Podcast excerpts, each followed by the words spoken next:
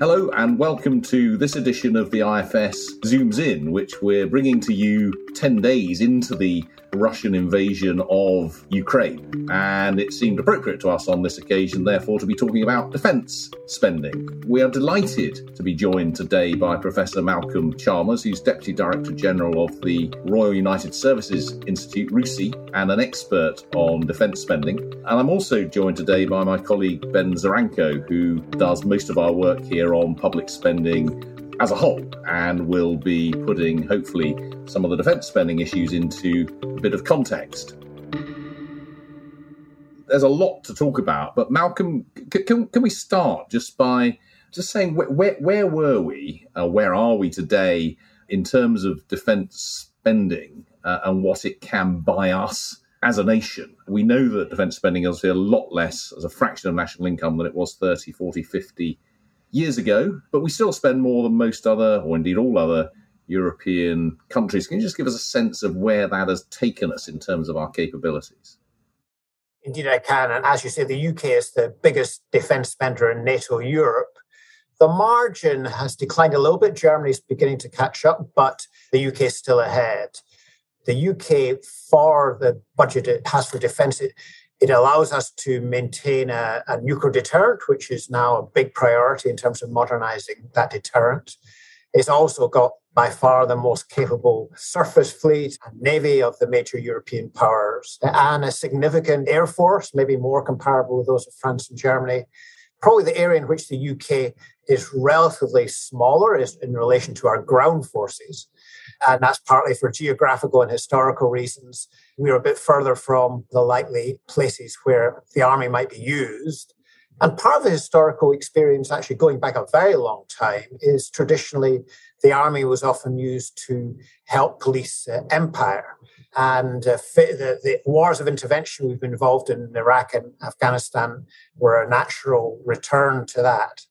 But in terms of the army's commitment to Europe, traditionally, the UK only built up a large army when a major continental war took place, the Napoleonic Wars, the, the two world wars, but in between, it went back to becoming more of an expeditionary army. So that sort of sets the tone of what, what we spend our money on. It's quite a lot of different things.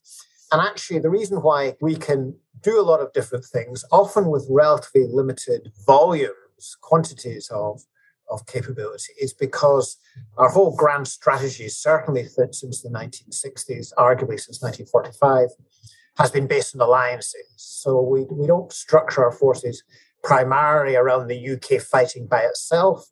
We structure our forces around primarily the UK fighting with others, and most of all with the United States and our, our European neighbours. And again, the Ukraine crisis, of course, the response is a NATO one rather than a, primarily national. And that means that the alliance provides the mass and we provide quality, but, but not necessarily the, the mass which, which others can provide.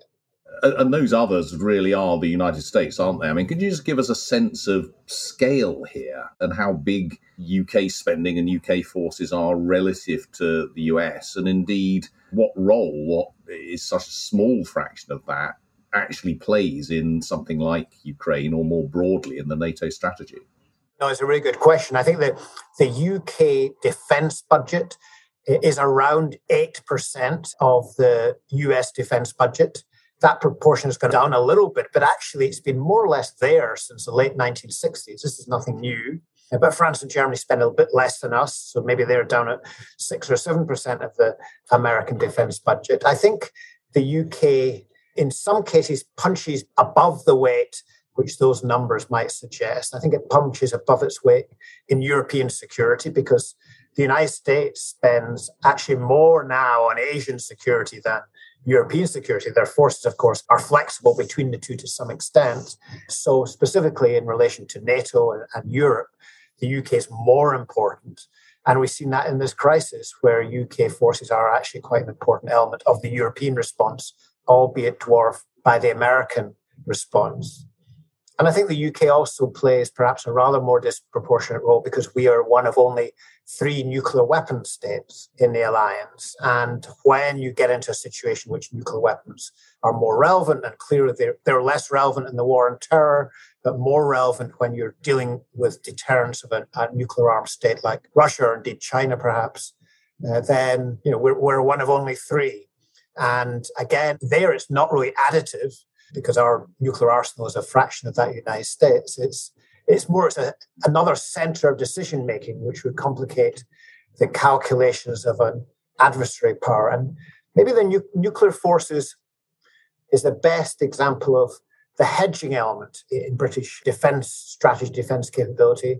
Some of our capabilities are there just in case the Americans aren't committed in a particular scenario. And then I think the UK capabilities are, are really important. that's obviously true of the nuclear deterrent, the, the, which is entirely irrelevant in a situation in which the American deterrent works. But you can imagine scenarios in which the United States might not be prepared to risk you know, New York for Berlin or wherever it might be. Well, that's a cheery scenario. but um, let's put this in a bit of broader context. I'll just bring uh, Ben Zaranko in for, for, for a minute. We're, as, as Malcolm has, has said, um, our spending is about 2% uh, on defence, about 2% of national income, and that's come down a lot over time. How does that fit into the overall picture of UK public spending?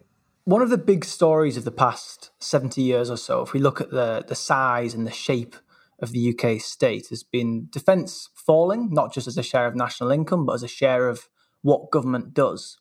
So in the in the mid 1950s, defence was seven and a half, eight percent of national income. About one in every five pounds that the government spent went on defence, and that's fallen steadily over time for a number of big reasons. And that's fallen to, as Malcolm says, about two percent of national income today. It's been hovering at about that point since 2015.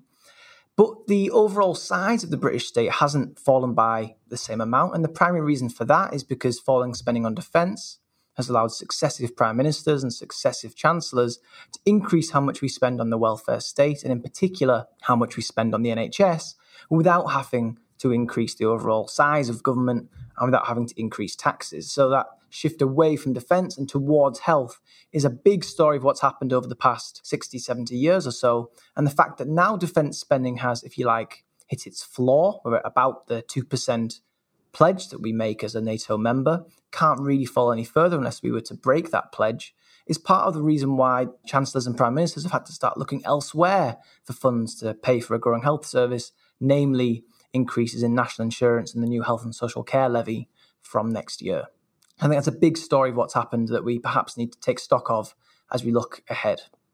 And Malcolm, that fall as a fraction of national income, as Ben was saying, has pretty much bottomed out. But what were the pressures even before Ukraine? What were the pressures on that budget? Was the general view among those analysing this that it was that it was adequate, or was there really strong pressure in any case to increase spending? And if so, where were those pinch points? Well, there's always pressure from every one of the armed forces to spend more on defence. Defence is not unique as a public service. Those involved in each public service want to spend more, understandably, from their own point of view.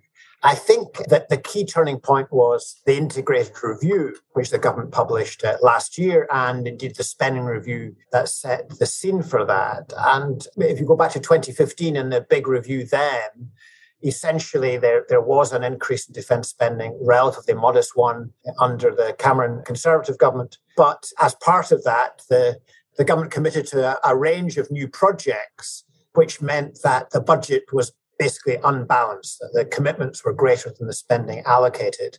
And really, the period between 2015 and 2020 saw the MOD increasingly frustrated at having to manage an investment plan which was incompatible with the money available.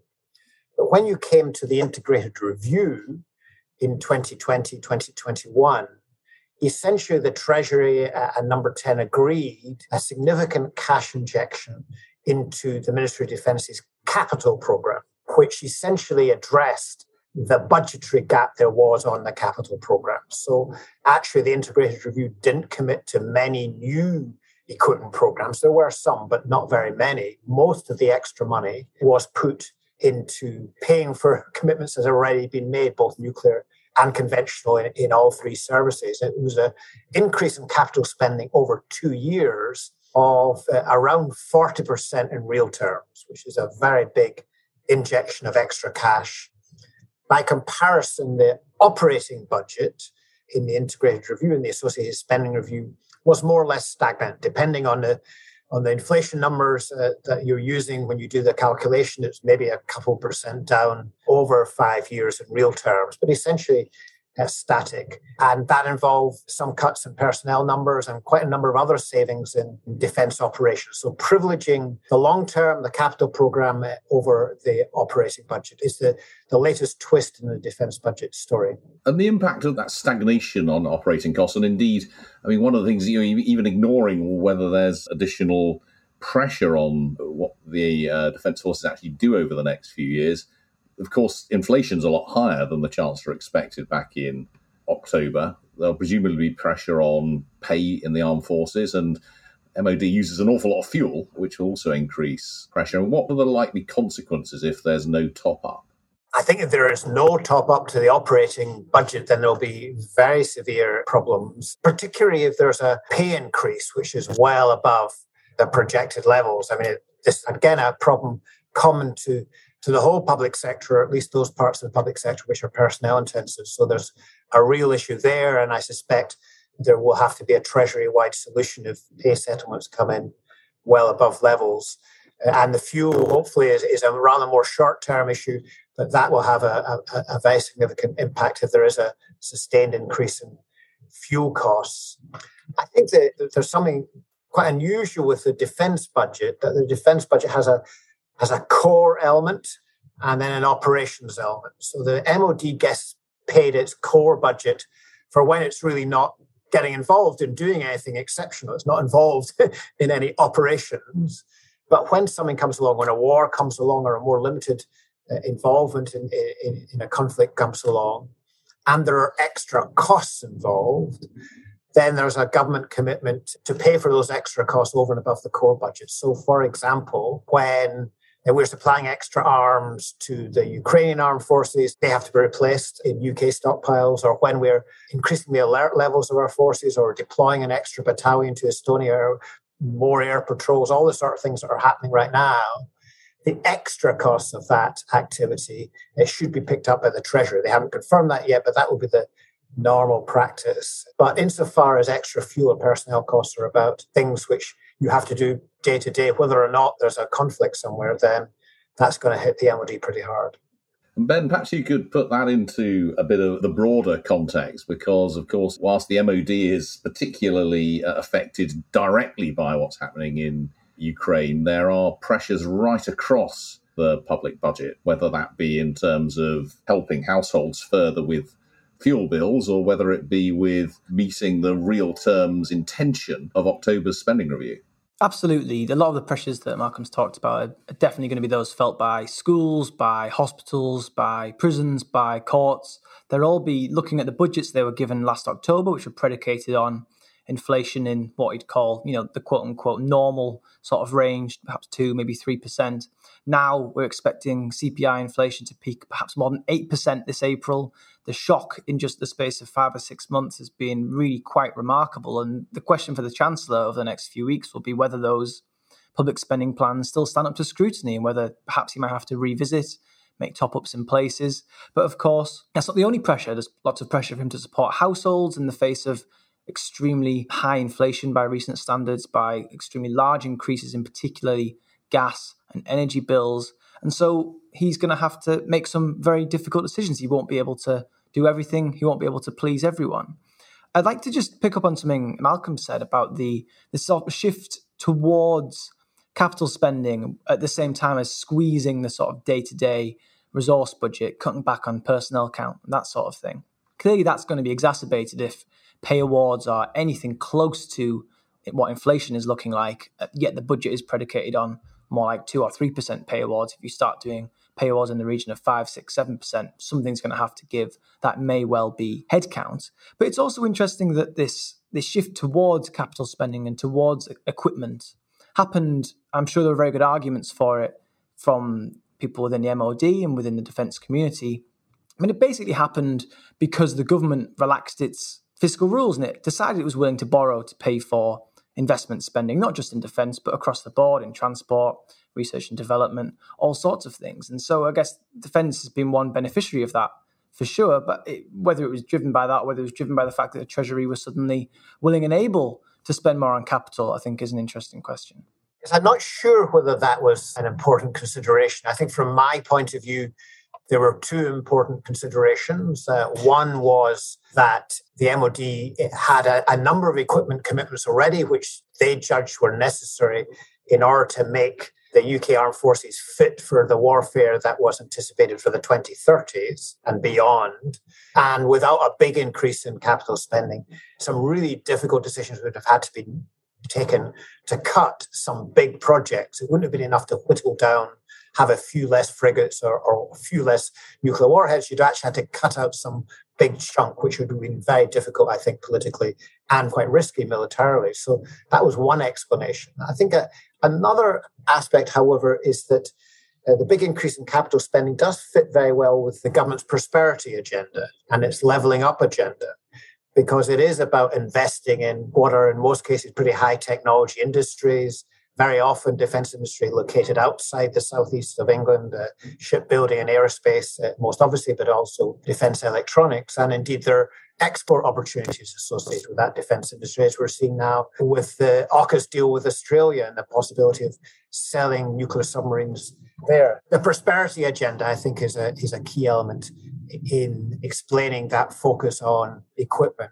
But I think the Ukraine crisis in a way, uh, provides uh, an opposite set of incentives because in the Ukraine crisis, uh, the most urgent area for spending is, is spending that can deliver military effect quickly rather than over 10 or 15 years. The Russia threat is most acute now in the next couple of years, not for the 2030s.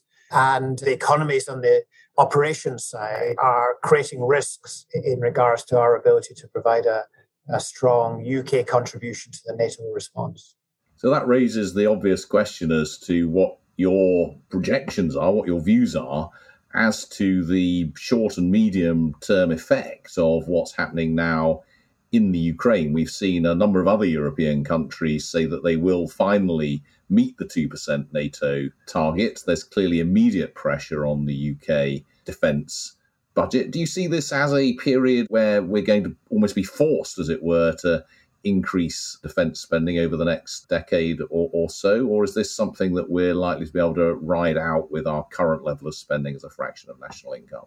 At present, the MOD is programming for a, an annual increase over the decade uh, of around one and a half or two percent per annum in real terms, which is more or less it will keep us at a stable proportion of GDP and defense spending if the economy doesn't do too badly, at least. So there will be a question as to whether that's enough and whether that should be a greater rate of growth. I think the UK is in a rather different position from some other European countries. So essentially, the small NATO states, Eastern uh, NATO states, have all increased their defense budgets from a very low base to 2%, in some cases higher. I think Poland will probably go quite a bit higher because they're the most exposed to Russia. The southern European states like Spain and Italy have not done that, and their defense budgets are pretty low.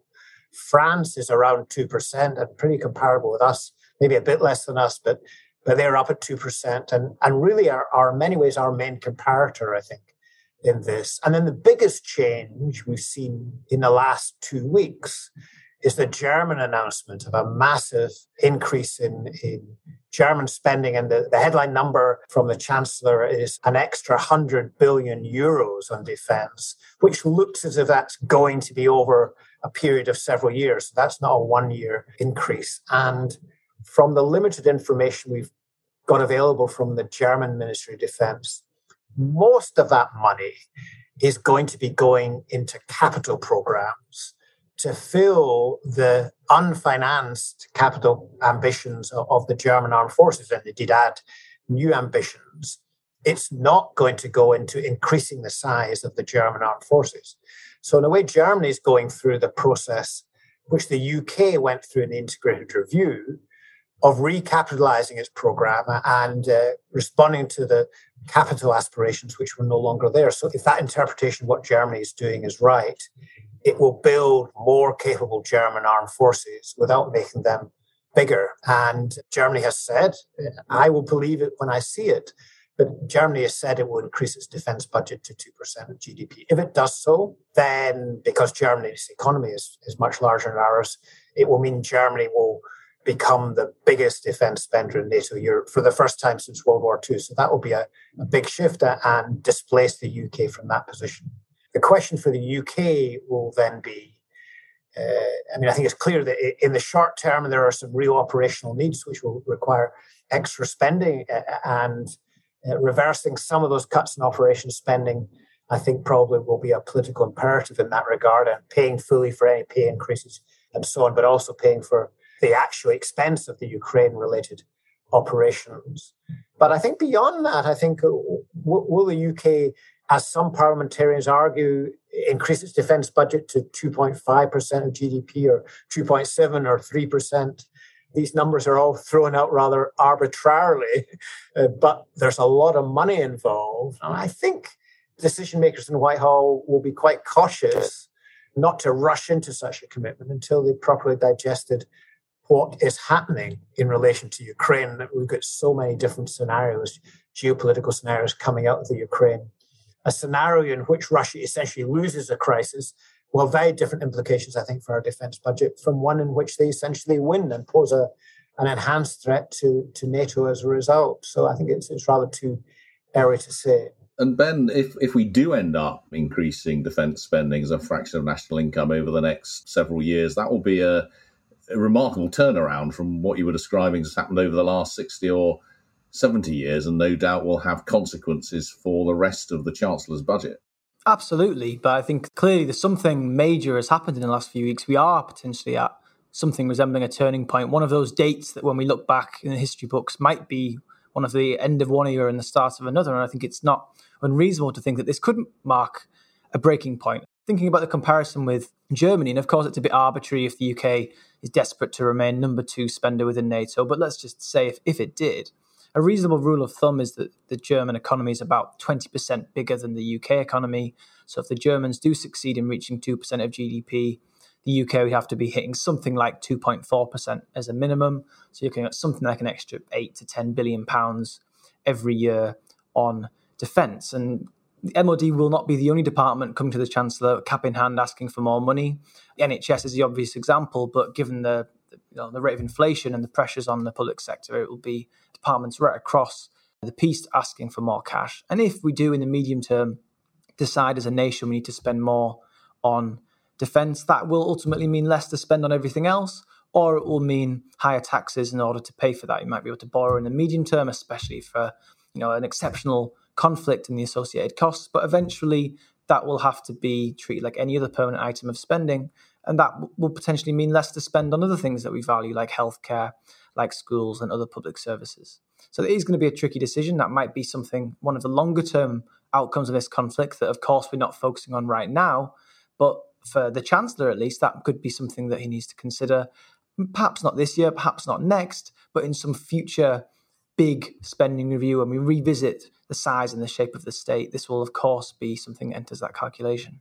Malcolm, I get the sense from what you're saying, but correct me if I'm wrong, that if you were to spend additional money on our defence, that you might be looking at the operational budget increasing rather than another upward shift in the capital and equipment budget. Is that is that fair? And would that mean, for example, reversing cuts to the size of the army? Would that be where your expectation of priorities would be? I think there'll be quite a lot of political pressure to increase the size of the number of people in the regular army.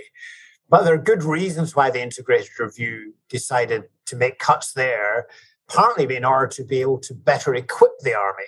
So numbers of personnel, as the Russians are finding to their costs, really don't necessarily translate into success if you don't have the logistics and all the less visible elements of defense capability, the, the ability to do electronic warfare and cyber warfare, the, the ability to have effective coordination of all the different elements of your capability, air ground coordination, and so on. And there are areas there where more investment is needed. And one of the things I think that the MOD hasn't yet quite got right is there's quite a lot of investment in platforms and ships and aircraft and, and tanks without necessarily the, the stocks of missiles and munitions that allow you to operate those capabilities for a longer period of time. And as we're seeing in the war in Ukraine right now, those stocks could be run down. It's one of the Russians' big weaknesses, actually. They don't have enough precision guided munitions for their air force. So there may be a choice between reinstating some cuts in army numbers and uh, restocking the missile and armament capabilities we have across the services. In the short term, I think making the force we have more effective. I think is going to be a, a strong priority, making it more responsive, able to get places quickly if something happens. But I think as the dust clears, there may be pressure if there's more money available to increase the size of the armed forces as well, to have more aircraft in, in the RAF, for example, more frigates in the Navy. The numbers there have been coming down for some time, and maybe some more battalions in the Army. Although the Army, I think, maybe it's a, a less strong case there, in my view. That in the Army, I think it's more about qualitative improvement. How long is a piece of string? The nature of a of being part of an alliance is, I mean, unlike domestic public services where you, the need is domestic and the response is domestic, and you get what you pay for, as it were, in terms of what you provide to the British public. Here, we're essentially providing a capability to an alliance, and the burden sharing issue is absolutely central to determining the appropriate level of defense spending, which of course comes back to that question of the comparison with Germany. If our political leaders decide that it's vital that if Germany tries to catch up with us, we try to stay ahead of them, then, uh, as Ben suggests, that means we would have to increase our spending in, insofar as they do. But we could also argue that, well, the Germans are, alas, doing their bit for NATO. Yes. and therefore, we will do just what we were planning to do. We won't cut. But it means we can relax a bit more because at last, the three big European powers are playing their bit. And the American reaction might also be thank goodness the Europeans are at last pulling their weight a bit more. And this plays into this is a wider discussion because the Americans, of course, are the, by far the biggest military power in NATO. There's a European concern in the long term they're going to pivot into the Pacific to uh, to contain China, and the Europeans are going to be left more on their own, and that will be a big pressure. I mean, it's the, the debate about defense spending level for the UK, of course, right now is being driven by what Russia does. But it's also driven by a concern about what the Americans will do in the medium term. Once this immediate crisis is over, and the Americans are very engaged in this crisis, once this immediate crisis is over, will we Europeans have to do more for ourselves in defense terms, which I suspect we will, which is why what the Germans are doing is very welcome. But maybe the final point here is that it does tie in to the UK's relationship with the EU and with our mm-hmm. European neighbours more generally. Defence is one of the stronger cards we can play because it's an area in which we've got a comparative advantage. So it's sometimes quite elusive, but I think there is a real sense in which the UK can strengthen its diplomatic and perhaps economic relationships with European countries by being there, uh, being a key player in contributing to European security. And certainly the Prime Minister is one of the European leaders who is most welcome in conversations with Zelensky. The UK matters there. The UK is not isolated in this crisis in defense terms, quite the contrary. And that may be a, diplomatic card. It's one of the few areas in which the UK has a comparative advantage in terms of strengthening our wider relationships with European allies and friends and that advantage comes from the greater size of our spending and armed forces, presumably. I was actually going to ask you exactly that because you talked about Europe quite a lot. This is essentially all via NATO. So, has leaving the European Union made a significant difference to our needs? Or perhaps, as you were suggesting, it makes the additional diplomatic muscle that we might get through additional defence spending more important than it otherwise would have been? I think in, in, in, strict military terms, it hasn't because our main involvement in collective defence is through NATO, not the European Union. And that's true of European Union members as well. France and Germany look to NATO more than the European Union. Even France does in terms of organising a response to, to threats like that from Russia.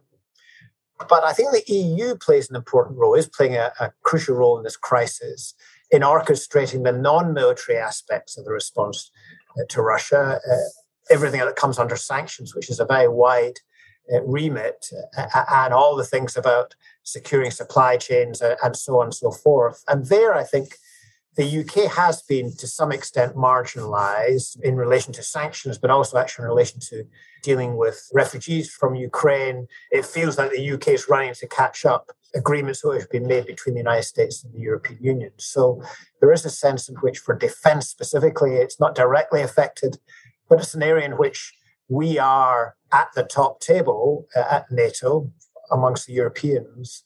In a way, when on economics, on sanctions, on migration, all the other things, we're not. We're we're there. We're important, but we're we're not that important. Financial aspects of sanctions, we should be at the top table, but we've been marginalised. Some the, the government, I think, has has felt uncomfortable about for the reasons which are part of a different conversation uh, yes. to, to be more central in that area. The whole post-war settlement, really from 1945, the formation of NATO 1949 onwards, has been predicated on a recessed German military role for very obvious reasons, self imposed for most of the period. And if that is changing, then so much changes about European security. The NATO settlement was designed partly to contain Germany.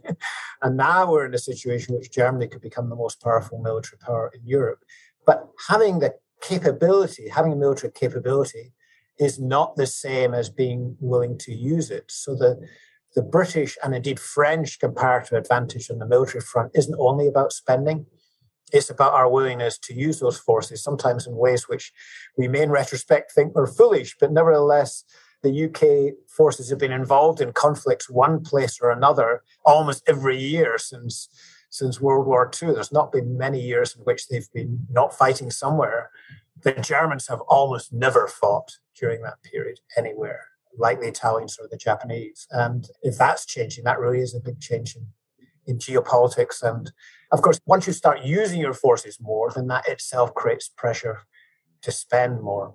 We're running out of time, but I'm I'm desperate to ask you a, a final question, which is about the the value for money that we get in defence spending. And uh, I suppose there are two huge questions here. One is that the National Audit Office is continually complaining about the capacity of the Ministry of Defence to purchase and manage uh, big uh, equipment projects and indicating that they feel a lot of money is being wasted. And then the second big question is that um, you know, there were certainly some questions about the efficacy of British troops in Iraq and Afghanistan and whether actually the quality of what we had was as good as we thought it is. So, I mean, I just just some final thoughts really on on on your views on whether we're getting good value for money, which is still fifty billion a year that we're spending on on, on defence. It's a chronic problem. People have been talking about this, you know, for the whole Cold War and the whole post-Cold War period. In partial mitigation, the biggest problems are in those areas in which uh, you're trying to put in place uh, unexplored technologies and you're at the cutting edge and in, in civilian area, that's also a problem. But I think it's also the way in which requirements are set. There are so many different actors. I think the military is not necessarily that well placed in terms of managing very long term projects for all sorts of reasons. In a way, everybody understands what the problems are, but there never seems to be a way through it, unfortunately. So, yes, there does continue to be waste. Some of the waste is because because it's so hard to build and deploy new generations of equipment, old generations of equipment are stretched well beyond their natural lifetime. And that's inefficient in military terms and often uh, very costly. So uh, I don't think that problem's going to get get much better. Sometimes it feels that it gets better for a couple of years and then it goes back into old habits. I'm, I'm quite a pessimist on, on, on that, really. In relation to your question about Iraq and Afghanistan, clearly in both cases they were in the end strategic failures. Uh, you can argue about how big the failures were. They were shared failures. We've shared them with the united states and other participating countries so they weren't especially british failures. And i think in both cases they illustrated how hard it is in the modern world in the modern post-colonial world to change the trajectory of foreign countries uh, through military occupation, which is essentially what we were trying in both cases. And I think Russia is going to learn that lesson the hard way in, in the weeks to come in, in Ukraine. Any last word from you on the immediate pressures facing the, the, the Chancellor as a result of likely additional requests from the MOD?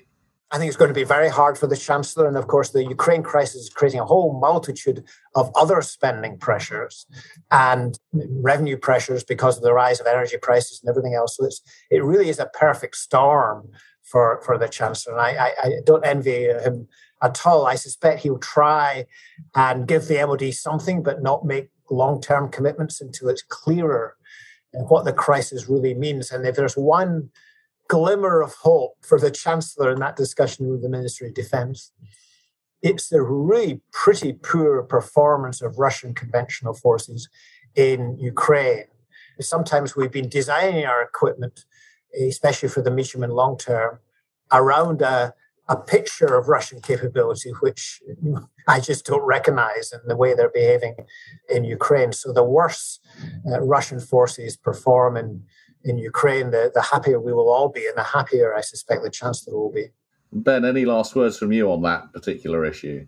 I think the big thing for the Chancellor really is this is another shock and another pressure that will just make it even harder for him to be the tax cutting Chancellor that he perhaps wanted to be, or certainly that lots of his backbenchers would like him to be.